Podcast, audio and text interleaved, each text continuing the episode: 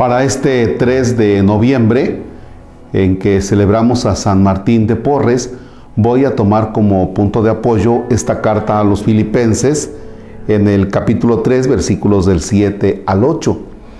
Para esto déjenme decirles que el escritor sagrado es guiado por el Espíritu, es guiado por Dios, para que nos presente esto que se convierte en un estilo de vida. Entonces, si nosotros vemos a San Martín de Porres, nos damos cuenta que lo que el escritor sagrado plasma aquí como palabra de Dios, San Martín de Porres lo lleva a la vida, a la existencia.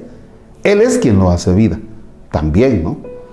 De tal manera que si San Martín de Porres lo hace como su estilo de vida, nosotros también lo podemos hacer nuestro estilo de vida. Vamos a ver el por qué. En el nombre del Padre y del Hijo y del Espíritu Santo. Todo lo que para mí era ganancia lo he estimado pérdida comparado con Cristo. Más aún, todo lo estimo pérdida comparado con la excelencia del conocimiento de Cristo Jesús mi Señor. Por Él lo perdí todo y todo lo estimo basura con tal de ganar a Cristo. Palabra de Dios. Te alabamos, Señor. Bien, el escritor sagrado plasma lo que es su experiencia, pero desde luego que lo guía Dios para que también esa palabra se convierta, como lo dije, en un estilo de vida, que en este caso lo asume también San Martín de Porres y lo puedes asumir tú y lo puedo asumir yo.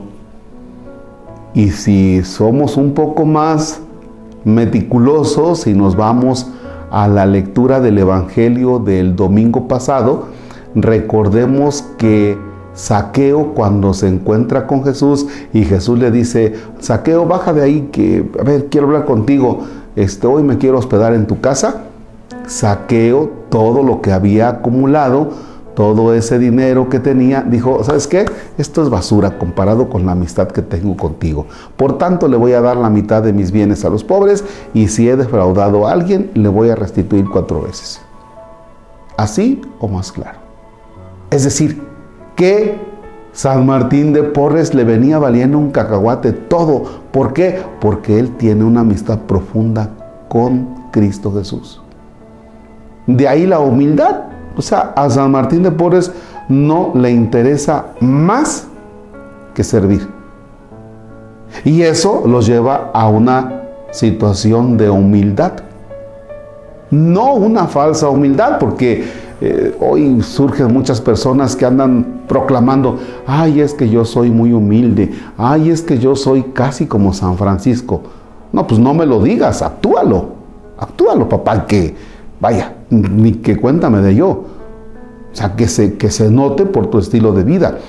San Martín de Porres lo asume, pero no lo anda presumiendo. Yo creo que ni cuenta se daba que ese era su estilo de vida.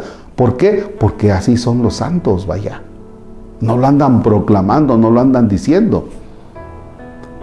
Bien, me encanta que lo que escuchamos y si lo adaptamos a San Martín de Porres, decimos, pues es lo mismo, o sea, es la actitud de San Martín y es la actitud de otros tantos santos. Pues es la actitud que puedes tomar tú y es la actitud que puedo tomar yo. Porque si ellos la asumen, nosotros también podemos en el mundo de hoy. Los santos recuerden que se convierten para nosotros en modelo de vida, en ejemplo. Por tanto, nos motivan a que nosotros también llevemos a nuestra historia lo que a ellos les ayudó a una santidad, a una amistad profunda con Dios. Padre nuestro que estás en el cielo, santificado sea tu nombre. Venga a nosotros tu reino, hágase tu voluntad en la tierra como en el cielo.